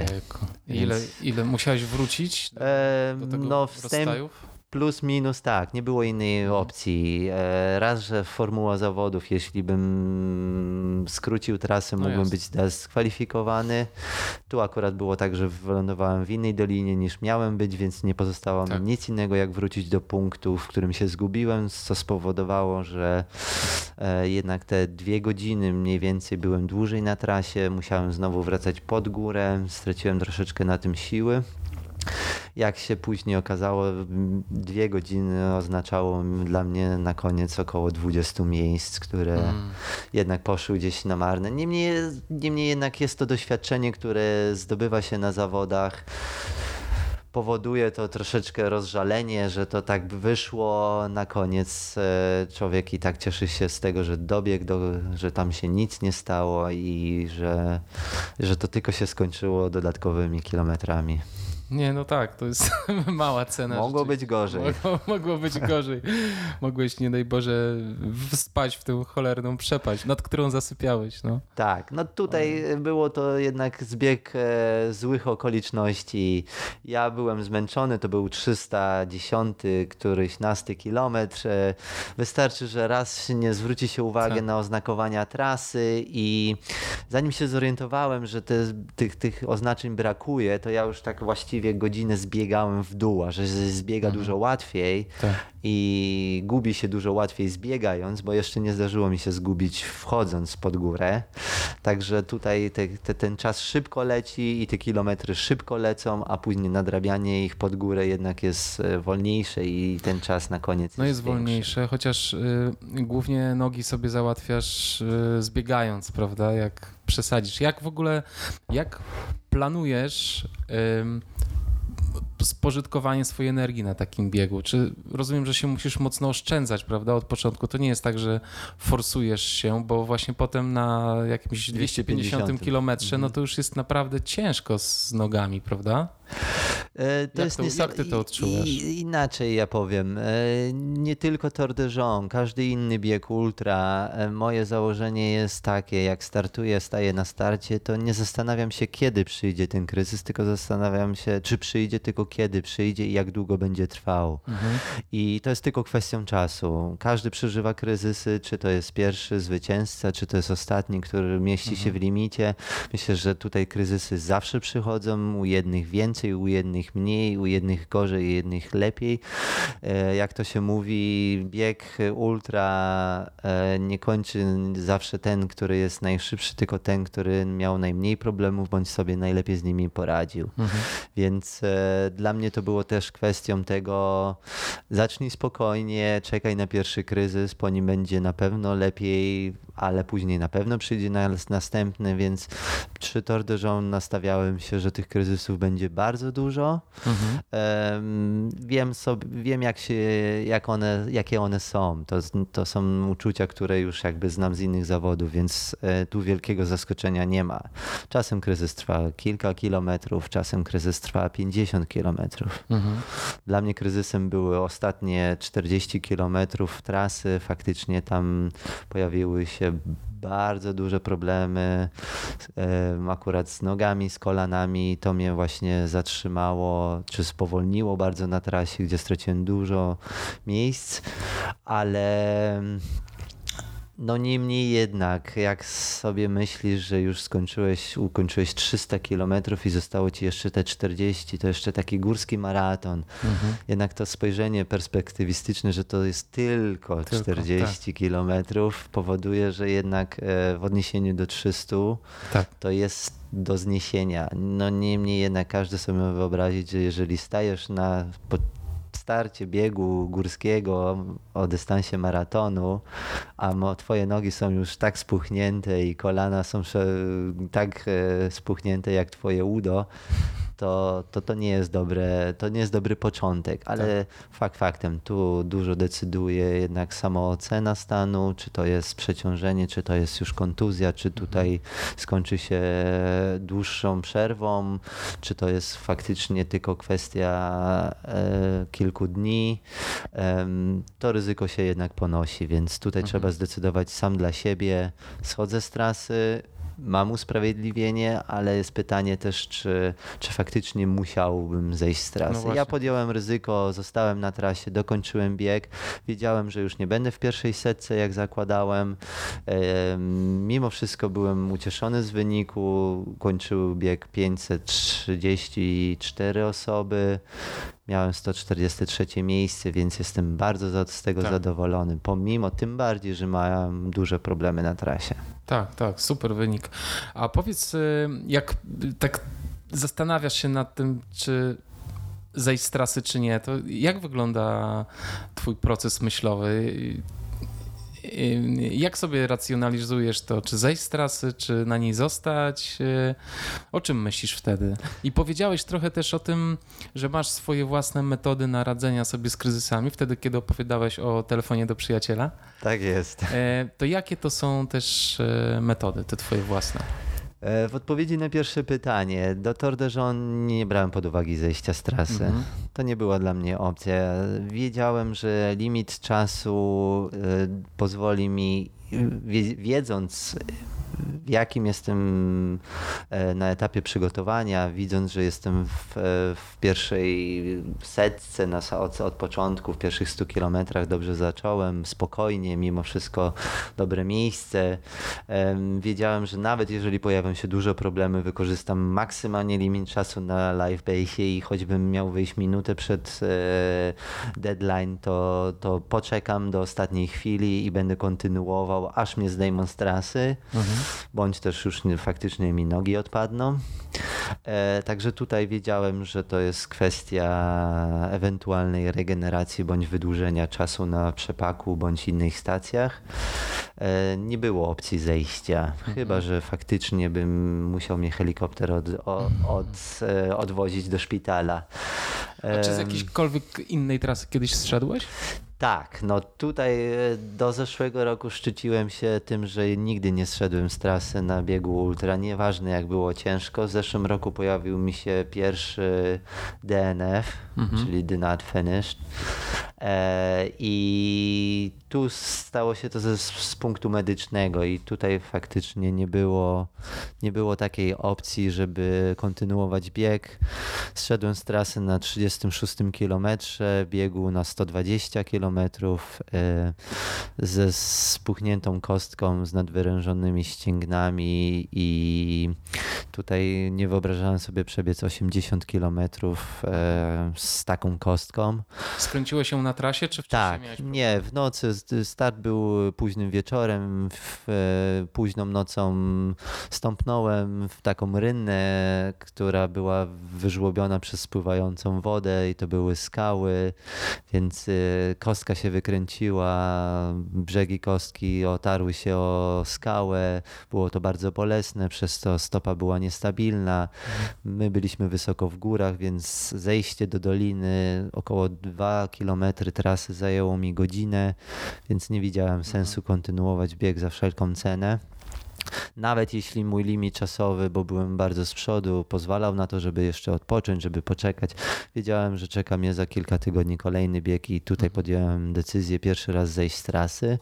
Tylko, że tak jak mówię, podejmuję ją, jeśli to jest podyktowane um, przesłankami medycznymi, czyli kontuzja. Tylko tak. kontuzja tak. mnie jakby może wyeliminować z kontynuowania biegu. Tor de tak jak mówię, wiedziałem, że będą problemy, wiedziałem, że jak nie żołądek, to kolana, mhm. czy inne rzeczy, czy łydki, czy mięśnie, czy, czy, czy, czy nawet e, głowa, mhm. co też Oczywiście. już muszę zacząć zaliczać do, do tych możliwych problemów. E, o dziwo, e, od tego, pomimo, właściwie to było jedyne skręcenie. Tej kostki nigdy wcześniej, czy mhm. tam jeszcze do teraz później nie skręciłem, więc to był taki nieszczęśliwy wypadek. Aczkolwiek e, moje przywrócę do przygotowań do tego biegu. E, z początek e, tego roku był bardzo, bardzo ciężki. Ja miałem 3 DNF na biegach ultra, więc tu można by powiedzieć, że psychicznie trzeba było się mocno pozbierać. Wiedziałem, że czeka mnie jeszcze wiele innych startów, więc tym łatwiej mi było to przeżyć.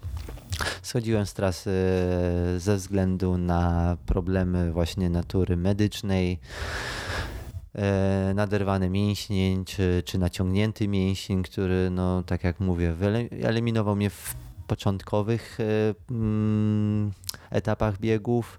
Startowałem w czerwcu w Lavaredo Ultra Trail, jest znany polskim zawodnikom, tak. co też jest dla mnie ewenementem. Wyjeżdżając z zawody we Włoszech i startując dużo w, w Alpach, przyjeżdżam na po raz pierwszy na Lavaredo. W tym, w tym roku był to już trzeci start z rzędu tak.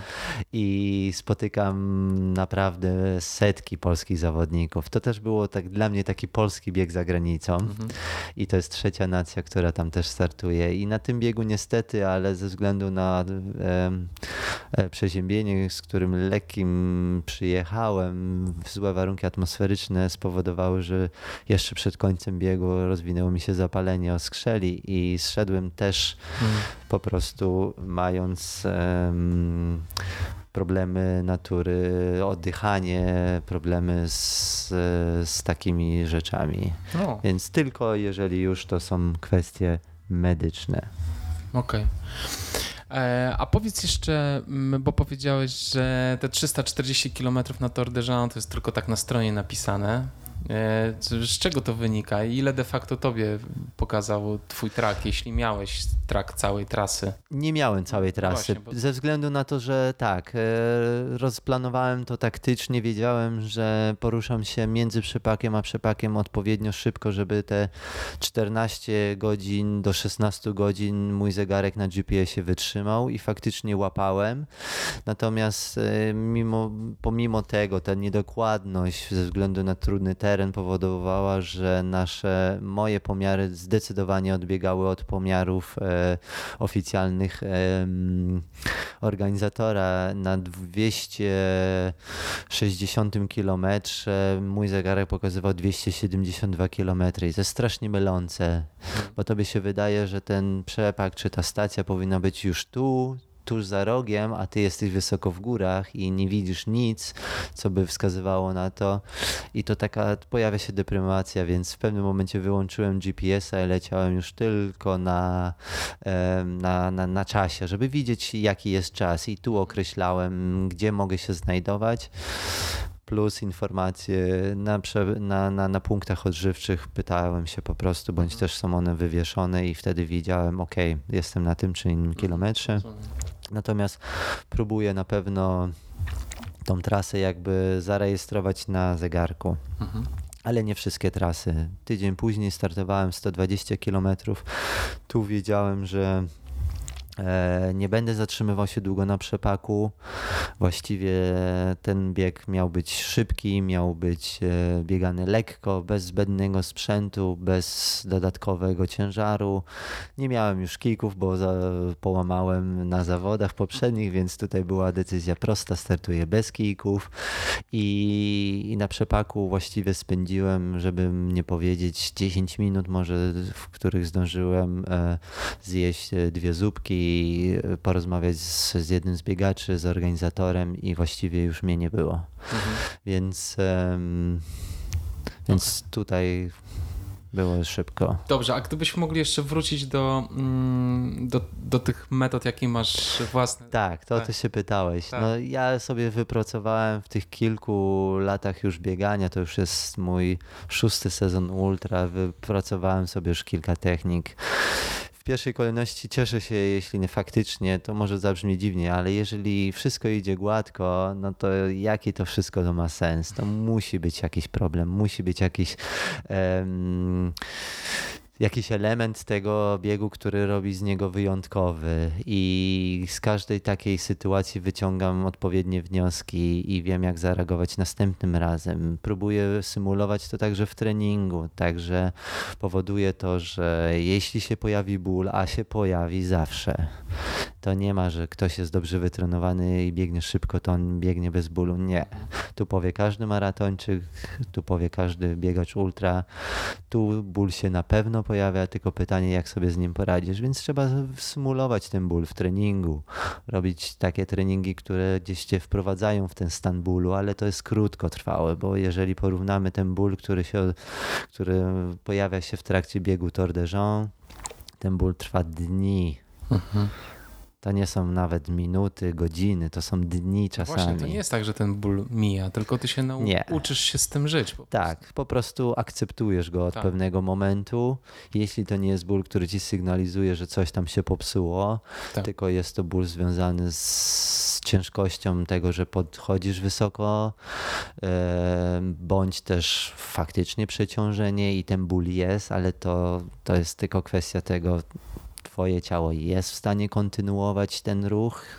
Czasami nawet wracasz do biegu i to mhm. jest, to jest niesamowite, mhm. że mm, są momenty, że już jesteś na czterech e, na czterech łapkach, a dzień później znowu zaczynasz biec. E, ja wizualizuję sobie to przed biegiem. Ja dlatego mówię, stając na starcie, już wiem, że będzie ten ból, tylko czekam, kiedy on się pojawia. Wsłuchuję się w sygnały, e, odpowiednio reaguję. E, pojawiają się takie problemy typu, że zasypiam, no to staram się wtedy mocne bodźce szukać najszybszym, mocnym bodźcem to jest ból. Mhm. Także poniekąd ból staje się twoim przyjacielem w takiej sytuacji, bo dopóki czujesz ból, to nie zaśniesz. Mhm. Więc tutaj wykorzystujesz ten element.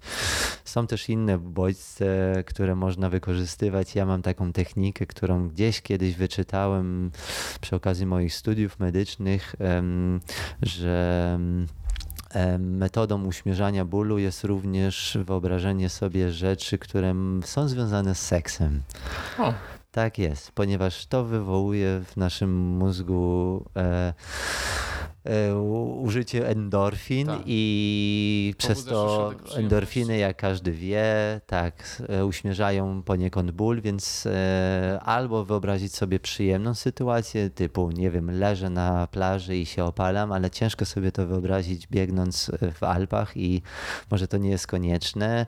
Najgorsze, jak ktoś nie lubi leżeć na plaży. Tak albo jak ktoś jest biegaczem i tak na dobrą sprawę, to on długo nie poleży tym łatwiej jest wyobrazić sobie inną rzecz. Tak. I tutaj można naprawdę dać ponieść się wyobraźni. I ja się dałem ponieść wyobraźni ciekawe, i to była znowu śmieszna sytuacja mm, dla słuchaczy i widzów 18, e, ale faktycznie takie obrazy pojawiają się i wtedy można je wykorzystać i, mm, i, i, i to jest jedna z metod, których super. ja stosuję w trakcie długich biegów. Czasami nawet nie zdążę dojść do takiego stanu, bo są mhm. biegi, w których pojawiają się inne problemy. Po prostu pojawia się ten ból i wtedy łapiesz się innych metod, nie? Mhm. Fajnie. E, ja kiedyś słyszałem od kolegi taką poradę, żeby się uśmiechać, jak jest ciężko. I tak. to też muszę powiedzieć, mi kilka razy pomogło. Ale twoja metoda jest również ciekawa do przetestowania. Eee... Zwłaszcza, że ma e, potwierdzenie w medycynie. E, dokładnie. Musiałbym wyszukać e, faktycznie te badania. Jeżeli ktoś by mnie się zapytał, jakie to są badania, nie powiedziałbym teraz, kto mhm. to zrobił. Nie chcę skłamać, więc może dla pewności dalszych pytań kiedyś wynajdę, gdzie to było Super. opisane, tak żeby móc to potwierdzić. To ja bardzo chętnie faktycznie takim źródłem, tak, które, jest, które jest dostępne. E, ja na pewno to przetestowałem i w moim przypadku na pewno to funkcjonowało i, i to jest coś, co możesz zastosować bardzo szybko i masz pod ręką i w każdej sytuacji i polecam. Super. Mega, e, mega porada. E, Krystiana, opowiedz mi, jak wygląda supportowanie biegu na Tour de Jean? Czy w ogóle jest dopuszczone? Tak, support e, w takich długich biegach, szczególnie jeśli są na nich przepaki, jest uwzględniony, jest regulowany i nie tylko na Tour ale na innych biegach e, spotykam się z, takim, z taką możliwością supportu. Wtedy jest, e, dostaje, każdy z zawodników dostaje dodatkową plakietkę dla swojego supportera, czyli kogoś ze swojego teamu, kto ma wejście do tych przepaków. E, Jest to też o tyle regulowane, że ten support jest dozwolony faktycznie tylko w wyznaczonych strefach i tylko na przykład w momencie, kiedy ten zawodnik jest w tej strefie, czyli supporter nie może przebywać w tej strefie i czekać na swojego e, biegacza, tylko po prostu wchodzi razem z nim i opuszcza tą strefę razem z nim. I mm, na dobrą sprawę zawodnik jest zobowiązany do tego, żeby nie otrzymywać żadnego innego supportu na trasie. Właściwie jest to zabronione pod karą nawet i dyskwalifikacji. Miało takie miejsce podczas Tour de Jean, jak się później okazało na liście finisherów można zobaczyć, że jest jedna osoba, która została zdyskwalifikowana. E, Po fakcie dowiedziałem się, że to była jedna kobieta, którą ktoś supportował, e, jedna biegaczka, którą ktoś supportował na trasie biegu, to znaczy się bieg, samo biegnięcie, samo pejsowanie jest niedozwolone na takich biegach. To są biegi e, w tak zwanej częściowej autonomii, to znaczy się są punkty odżywcze, są live base'y, gdzie można mieć ewentualnie i ten live base jest takim punktem, gdzie można mieć support, E, natomiast na trasie nie wolno mieć żadnego supportera, to znaczy się jeżeli ktoś z tobą będzie bieg i z tobą truchtał, e, to jest to podstawą do dyskwalifikacji i taka osoba została zdyskwalifikowana. Faktycznie wy- dowiedziano się z, z tego tytułu, że ta osoba nagrywała i postowała to na Facebooku i po prostu tak ją wyczaili, tak. powiedzmy. Em, Natomiast muszę przyznać, że w Tour de Jean zdarzyło mi, ja widziałem różnych zawodników, z którymi się widziałem często na tych samych, na, na kolejnych stacjach, czy ich supporterów i ci supporterzy byli nawet na innych punktach. Natomiast e, fakt faktem mm, jest to dopuszczone, ale też i regulowane przez, e, przez organizatorów. E, jeśli chodzi o sam Tour de Jean, właściwie jeśli ktoś planuje zrobić to możliwie optymalnie, to taki support jest właściwie nieodłącznym em, czynnikiem pomagającym ukończenie tego biegu, ukończenie dobrze tego biegu. Mhm. Trzeba sobie wyobrazić, że jest to dla zawodników duże obciążenie, ale ja powtarzam także, bo miałem propozycję, żeby ktoś mnie supportował, e, bo się wydawało, super, jedziesz we, do Włoch, góry, tu, ja też bym chciał, bo chciałem zawsze chodzić, czy tam chodzę po górach. Ja tłumaczę, że jeśli ja nie śpię, to ty też nie śpisz. Tak. Jeśli ja jestem na trasie, to ty właściwie też czuwasz, bo ty jakby jesteś, patrzysz w międzyczasie, gdzie ja jestem. Na takich biegach jest live tracking. E, Każdy może w sieci zobaczyć, gdzie dany zawodnik przybywa na trasie, bądź też jego w, mm, przybliżony czas przybycia do następnego punktu, gdzie może być supportowany. Także czasami się śmieję, że nawet i ten supporter, ktoś, kto ci pomaga, ma jeszcze gorzej niż ty, bo jeżeli ja biegnę, to ja jestem pobudzony tym Tak, biegiem. Ja, ja wiesz, jestem tak, robisz. ja mobilizuję wszystkie, wszystkie, wszystkie, wszystkie moje siły, natomiast ten supporter jest przez ze mną przez krótki czas Tak. i on ma za zadanie faktycznie ogarnąć dużo rzeczy i ten support jest e, bardzo pomocny. A w czym właśnie pomaga ten support? E, No można sobie wyobrazić sytuację, kiedy przybiegamy na pierwszy live base albo na drugi, albo na trzeci, a jeśli to jest szósty, to już mamy 300 km w nogach. I na takim szóstym live base wpadamy na taką trasę, na taki, na taki przepak i mamy już 100 godzin i więcej w nogach. E, Spaliśmy w tym czasie może 5, 6, m, 10 godzin maksymalnie, także można sobie wyobrazić, w jakim jesteśmy stanie fizycznym, psychicznym. I mm, pierwsze co, dostajesz do ręki swoją torbę przepakową, która waży, może jak pada deszcz i rzeczy są, ciuchy są ciężkie, e, może ważyć e, od 10 do 20 kilo. I dostajesz taką torbę na ramię i z tą torbą dostajesz dyrektywy. Tutaj w jednym budynku są prysznice, tutaj jest hotel, możesz się położyć spać, tam jest bufor, bufet, tutaj są paramedycy, gdzie możesz masaże dostać, bądź też dać zakleić, opatrzyć swoje rany. I, i ty tak stoisz troszeczkę zamroczony i się zastanawiasz, czy jestem bardziej głodny, czy bardziej chcę wziąć prysznic, czy już się przebrać, czy iść raczej do medyków, czy masować.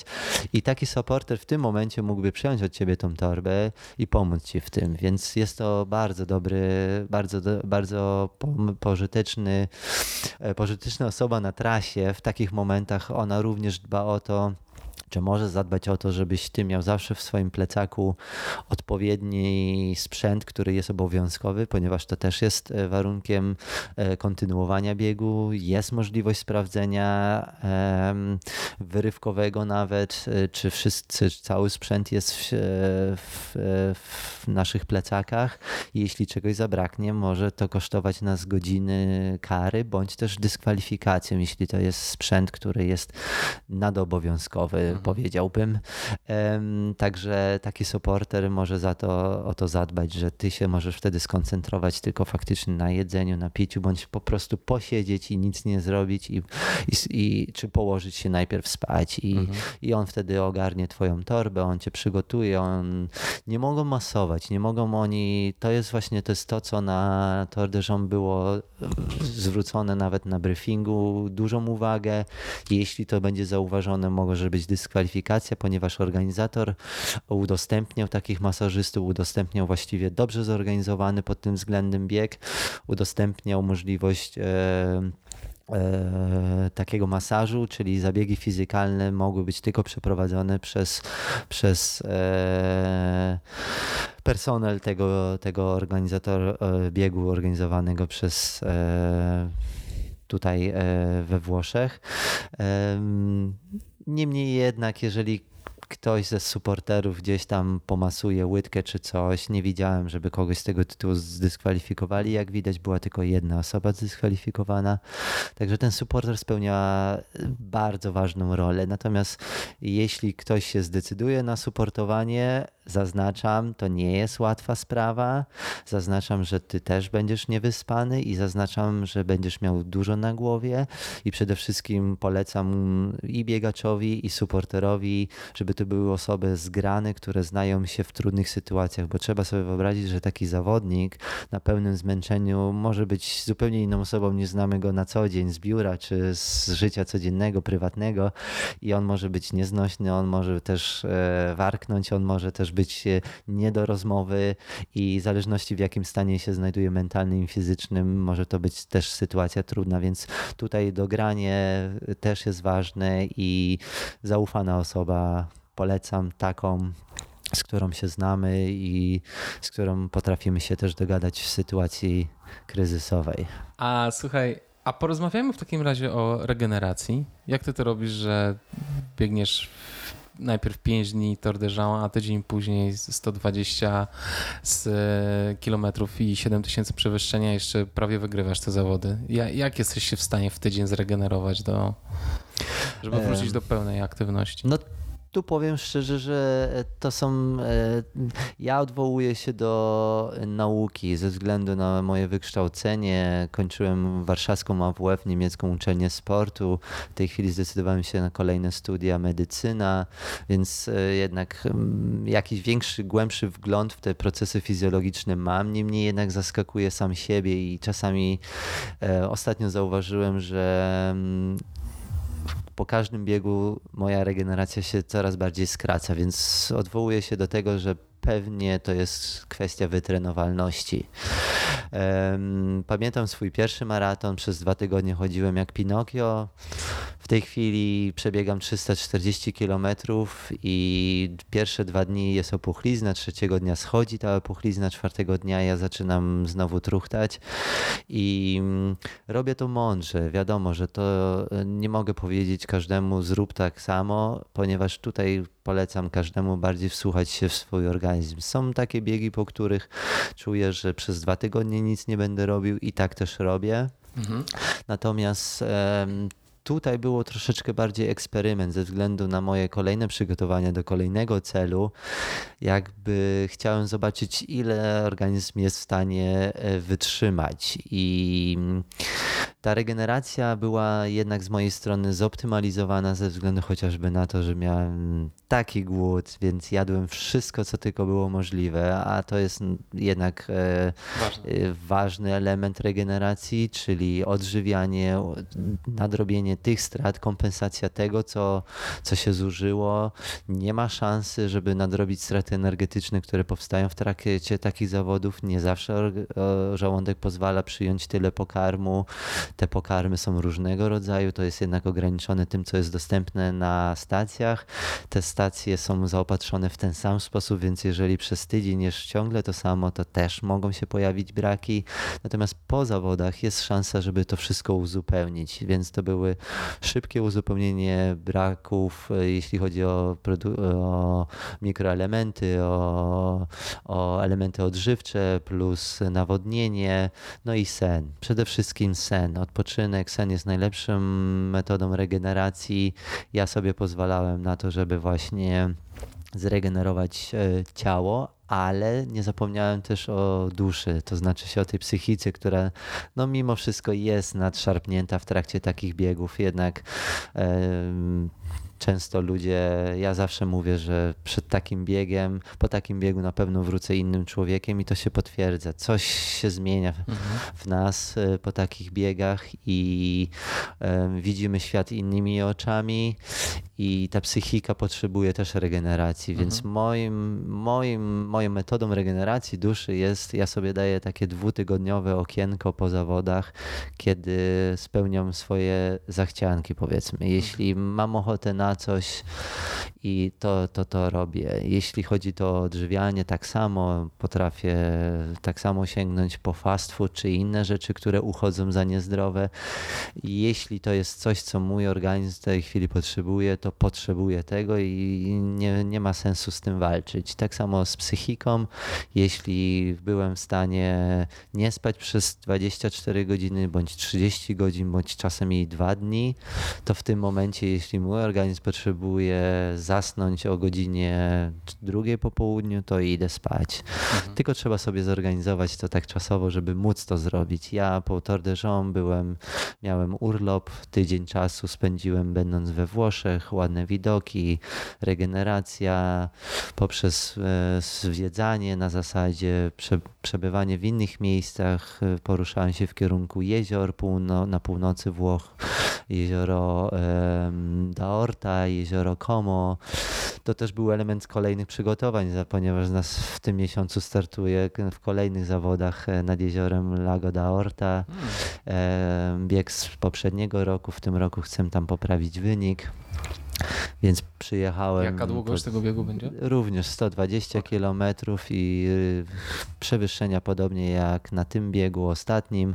Tam jest 7400 mhm. przewyższeń i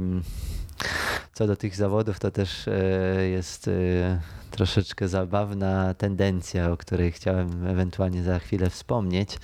Natomiast jeśli chodzi o regenerację, no to to, to, to co mówię, um, użyć e, fizjologii, użyć procesów fizjologicznych, jeśli są opuchlizny, to trzeba je kompresją traktować, to trzeba ewentualnie użyć środka przeciwbólowego jako mhm. przeciwzapalnego. To są też masaże drenujące, no i przede wszystkim nie. O.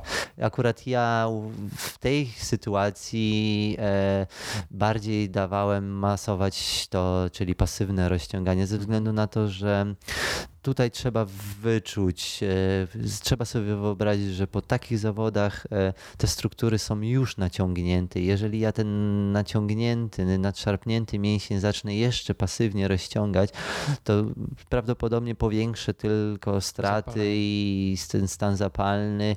Mogę to subiektywnie odczuwać lepiej, ale ja wiem, że na poziomie komórkowym to niekoniecznie przyniesie mi pozytywne efekty, więc z tym rozciąganiem czekam natomiast nadrabiam. Na przykład? Tak, polecam, no bo tutaj faktycznie no, pojawiają się przepięcia, pojawiają się napięcia mięśniowo-więzadłowe, te powięzie też się przy tym sklejają, co powoduje, że pojawiają się i te trigger points jednak rolowanie jest elementem pasywnego rozciągania, które które pozwala również um, zmniejszać te napięcia w układzie kostno-mięśniowym mhm. i, i pomaga. I naprawdę pomaga. Także metod jest mnóstwo, każdy coś znajdzie dla siebie. Ja na nie wszystko znajduję czas, przyznaję i dlatego to, co mogę, to robię, a czego nie udało mi się zrobić, to trudno. No tutaj mhm. trzeba jakby iść na jakiś kompromis. Tak. Um, przyjdzie może moment kiedyś, że będę mógł robić wszystko idealnie. Oj, to chyba nikomu się to do końca nie udaje. Może to nawet ale, nie jest konieczne. Tak, ale chyba dobrze jest sobie zdawać sprawę z, z, z tego, jak nasz organizm funkcjonuje i czego potrzebuje, bo tak. jak mamy tę chwilę, te dodatkowe 10-15 minut, to właśnie możemy się albo porolować, albo porozciągać, bo rozumiem, że po normalnych treningach rozciągasz się. Tak, nie, ja generalnie ze względu na to, że mam wieloletnią, um, um, wieloletnie doświadczenie zawodnicze jako sprinter, jako 400-metrowiec, tak. e, u nas do tych 400 metrów, które biegaliśmy na zawodach, e, tego jednego okrążenia, nasza rozgrzewka trwała 45 minut. To była bardzo intensywna rozgrzewka, natomiast tendencja jest im dłuższy dystans, tym mniejszej tej rozgrzewki. Tak. Ja przyznaję, że do maratonu nie robię specjalnej rozgrzewki, traktuję pierwsze 3 km jako nabieganie i wprowadzenie i później mam jeszcze dużo czasu, żeby, żeby się rozwinąć w tym biegu i mimo wszystko da radę z tego biegać szybkie czasy. Mhm. Do biegów ultra w ogóle się nie rozciągam, bo tutaj y, profil trasy rozciągnie nas we wszystkie kierunki. Natomiast i po biegu też nie bezpośrednio, czy po treningu, tylko daję sobie najpierw, e, tak jak mówię, ochłonąć mięśnie, mięśniom, ewentualnie wziąć prysznic, rozluźnić je Zimny najpierw. Czy ciepły prysznic? E, ja preferuję ciepły prysznic. Okay. Natomiast e, przy treningach w wysokich temperaturach e, latem, których nie unikam, biegam również i powyżej 30 stopniach, czy, bo tak bywają się też zawody. Bywało, że biegłem i przy 40 stopniach i to jest też element treningu, nawet jeśli to bardziej obciąża organizm, to o to chodzi właśnie, żeby zmienić bodziec, zrobić coś nietypowego mhm. i później najlepsza jest zimna kąpiel, także mhm. napuszczam wannę do połowy tylko zimną wodą i tak od pasa w dół pozostaję w tej zimnej mhm. wodzie przez 10-15 minut. Wielu zawodników czołowych tak samo to opisuje. Nie każdy ma możliwość takiej krioterapii potreningowej. To są e, zabiegi fizykalne, które są bardzo skuteczne, ale jednocześnie no i drogie przede wszystkim. Natomiast takie prosty zabieg jak użycie zimna poprzez zimnej kąpieli jest bardzo tak. skuteczny i, i można z niego korzystać. Tak, chociaż strasznie bolesny. Prawda? No jest bolesny, ale jak już widać, my jesteśmy do tego przyzwyczajeni, także to jest ból, który, który który znamy, to jest ból, który się zapisujemy, tak. który przyjmujemy, z którym się zaprzyjaźniamy i z którym, jest z którym tak, z którym jesteśmy na co dzień, więc tak. E, to jest nasz przyjaciel no dobrze, poniekąd. A powiedz e, w takim razie, co, co dalej? I opowiedz o tendencjach, bo mówisz, że twój następny bieg wpisuje się w jakąś tendencję, w którą teraz wpadłeś, więc e, co to za tendencja jest? Tak. E, powiem, że e, tą tendencję ktoś, na, ktoś z boku, znajoma mi osoba zwróciła na to uwagę. E, chyba zrobiłem to podświadomie, ale faktycznie nawet pojawił się post na moim, e, na moim koncie facebookowym, że jak z, ten maraton, który wczoraj był, to jest dystans 42, niecałych 2 kilometrów. E, zaczęło się od Tour de Jean w tym miesiącu, więc to było 340. Podzielić go przez mniej więcej 3 wyszło 120 tydzień później. Podzielić to przez 3 wychodzi mniej więcej maraton, także to była tendencja taka piramidowa. Natomiast ja się uśmiechnąłem do tej osoby, która to powiedziała, powiedziała, wiesz co, tak na dobrą sprawę, ja mam podwójną piramidę, ponieważ następny bieg jest teraz znowu 120, Aha. czyli w październiku startuję w biegu ultra na 120, a w listopadzie startuje w Portugalii na biegu na 300 kilometrów, więc o, tu znowu jest, to jest bieg Alut, to jest druga okay. edycja Algavrian e, Ultra Trail, to jest południe Portugalii, 300 kilometrów, ale niewiele przewyższeń. Tam jest na trasie 7600 metrów przewyższenia. Um, limit, taki sprint. No. Ta, no, limit czasowy jest 72 godziny, czyli mm -hmm. to jest raptem 3 dni. Mm -hmm. zwycięzca z tej edycji pobiegł, e, żeby nie skłamać, poniżej 50 godzin, więc to jest niesamowite, że takie dystanse naprawdę biega się relatywnie szybko. Tak. Jakby ktoś spojrzał na średnią y, prędkość, to to nie, to nie urywa jakoś tam głowy, ale, ale trzeba wziąć pod uwagę, że w to wliczone jest każda przerwa, każdy postój, Oczywiście. każde zatrzymanie się na picie, jedzenie bądź też toaletę, jeśli nie na przebranie, bądź też kąpiel. Chyba, że ktoś faktycznie biegnie bardzo szybko i nawet już tego nie robi, nie? I tu mhm. oszczędza każdą minutę. Także tendencja jest wzrastająca. Te połączenie dwóch biegów Tour de Jean 340 plus e, Marathon Trail Lago di Como ze 120 km powoduje, że włączając do tego wczorajszy maraton przebiegłem w zawodach 500 km, 501 powiedzmy. Mhm to jest coś, co chcę zrobić w następnym roku. To jest mój kolejny, kolejne wyzwanie na, na następny sezon. Być może to będzie też mój główny bieg, który jest zorganizowany, bo myślałem, że już więcej niż 350 km zorganizowanego biegu będzie ciężko znaleźć, ale okazuje się, że są takie biegi. We Włoszech jest bardzo ładny bieg, który planuje pobiec. I to jest e, właściwie bieg także górski, ponieważ trasa obejmuje 501 km mhm. i ma ponad 30 tysięcy metrów przewyższenia.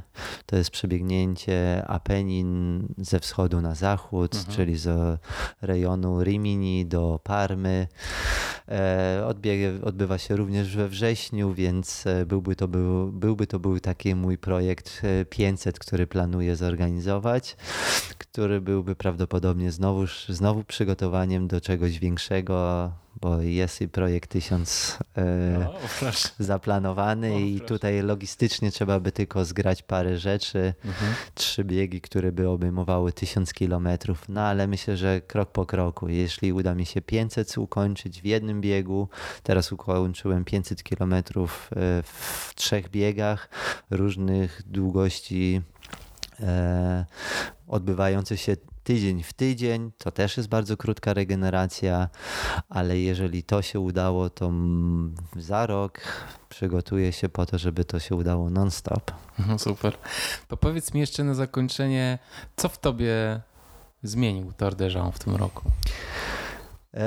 Co wyniosłeś z tego biegu dla siebie? Dla mnie było potwierdzeniem, że jeszcze nie wiem wszystkiego o bieganiu ultra, bo nawet te nowe problemy, które się pojawiły, też mnie zaskoczyły i uświadomiły mi, że są jakieś obszary, których jeszcze nie zbadałem. Było potwierdzeniem tego, że jestem w stanie ponieważ zrobiłem tą trasę po raz drugi we Włoszech, w drugim przeciwnym kierunku. Zmieniło to też, na pewno poznałem wspaniałych ludzi, który, którzy w jakiś sposób wpłynęli na moje dalsze plany, który, z którymi widzę się w kolejnych projektach. E, także te znajomości, które, tak jak ja mówię, rendezvous na zawodach, e, spotyka się ludzi z różnych krajów i, i oni wnoszą coś nowego do Twojego życia. Jeśli nie sportowego, to prywatnego. I Tour de Jean utwierdził mnie w tym, że że takie biegi są ważne, jeśli chce się faktycznie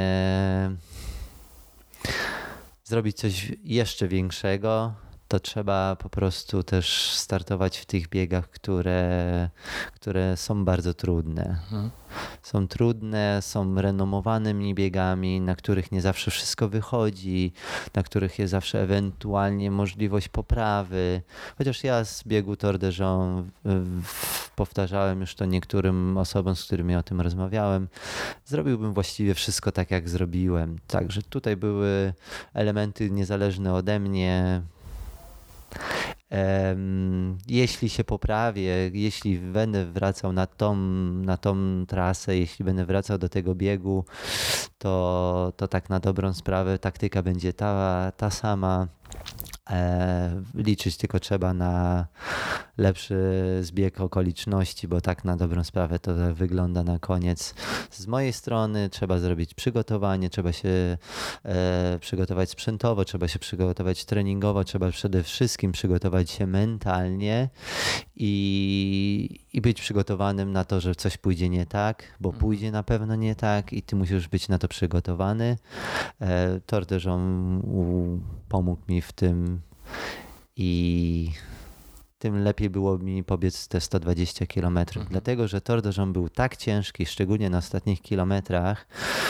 Po tej regeneracji pojawiła się super kompensacja, więc mógłbym zaryzykować stwierdzenie, że moje drugie miejsce na zawodach tydzień później były tylko i wyłącznie podyktowane tymi problemami i tą, tą trudnością tej trasy, która, którą miałem na Tor de Jong. Tak. Być może bez Mhm. Bez wierzę. tych problemów, bez tego, bez tych, tych, tego wysiłku, być może ten bieg późniejszy nie byłby tak udany. E, chociażby ze względu na to, że jeżeli się przebiegnie taki długi dystans i ma się problemy, które trwają wiele godzin bądź też dni, to nagle zmiana takie. Takie przeniesięcie paradygmatu jest e, 120, wydają się wtedy naprawdę w Tak. cudzysłowie krótkie. Tak, tak. I ja tutaj jeszcze dodam, e, krótsze dystanse e, wcale nie są mniej e, bolesne, bo wiele osób mówi, ach, jak ty biegasz takie długie dystanse, to dla ciebie taki maraton, półmaraton czy 10 kilometrów to nic. Ja wtedy tłumaczę, że nie, To wręcz nie tak działa. to nie, to nie jest tak. Ja, biegnę, ja biegam półmaratony, ja biegam też 10 kilometrów, to robię treningowo. Niemniej jednak ja tam daję z siebie wszystko i to tak samo boli, tylko boli krócej, boli inaczej. I niemniej jednak to są, to są biegi, które zasługują tak samo na uznanie, jak i biegi e, w dystansie ultra.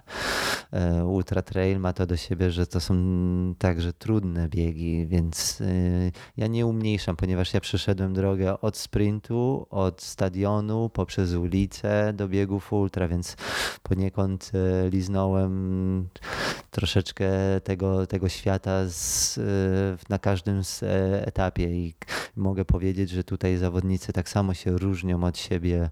Ci, co biegają po stadionach, ci, co po ulicy i ci, co biegają e, w wolnym terenie.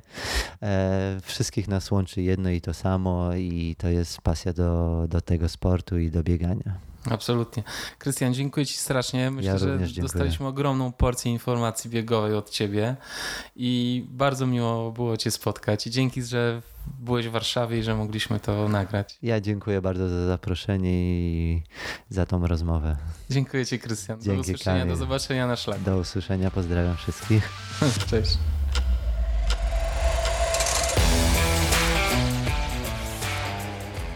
Dobre to było, prawda? Krystian przeszedł długą drogę biegową. On po prostu żyje tym i to czuć. Po rozmowie dowiedziałem się jeszcze kilku detali na temat jego życia. Krystiana po części sponsoruje szef firmy, w której pracuje. Nie ma rodziny, gdyż jak mówi, nie ma na to czasu. Planuje rozwinięcie swojego fanpage'a na Facebooku i ma nadzieję na pozyskanie innych sponsorów. Tak trzymaj, Krystian. Będziemy śledzić Twoje dokonania. Może ten podcast pomoże Ci się wypromować? Szczerze wierzę, że Ci się uda, bo wszystko jest w głowie.